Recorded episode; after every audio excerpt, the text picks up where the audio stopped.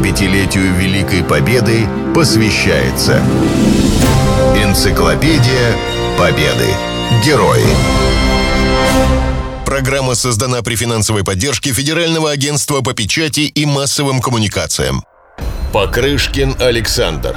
Летчик. Трижды Герой Советского Союза.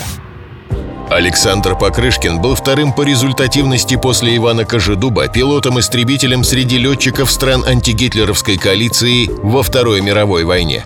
На его счету 650 боевых вылетов, 156 воздушных боев и 59 сбитых вражеских самолетов. Участник Великой Отечественной войны с 22 июня 1941 года по 9 мая 1945 года. Летчика трижды представляли к званию Герой Советского Союза. Александр родился в Новониколаевске, Томской губернии, в семье фабричного рабочего. Авиацией увлекся в возрасте 12 лет, завороженно наблюдая за полетами самолетов. Однако учиться пришлось на слесаря. После окончания училища работал на заводе «Сибкомбинат Строй». В 1932 году ушел добровольцем в армию. Во время службы окончил Пермскую авиационную школу авиатехников. Однако ему хотелось летать. Мечта сбылась в 1936 году, когда он начал заниматься в Краснодарском аэроклубе. Коллеги вспоминают, во время отпуска он втайне от начальства всего за 17 дней прошел годичную программу гражданского пилота. Это позволило получить направление на учебу в Качинскую военную авиационную школу.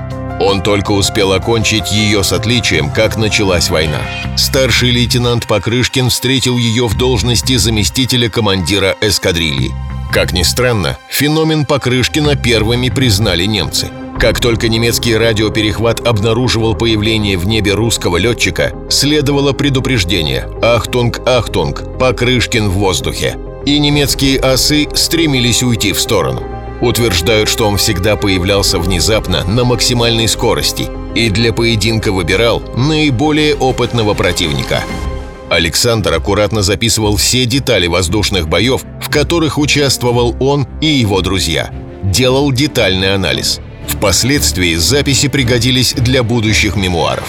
Вхожу в атаку. Надо сбить ведущего, решаю. Проскакиваю мимо ведомых. Из-за большой скорости и просадки самолета на выводе из пикирования я оказался ниже Ме-109.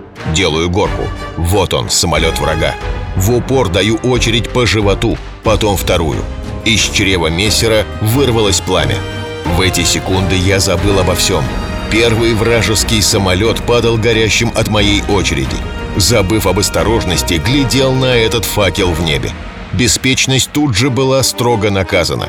Взрывы снарядов, удары пуль сотрясали мой миг.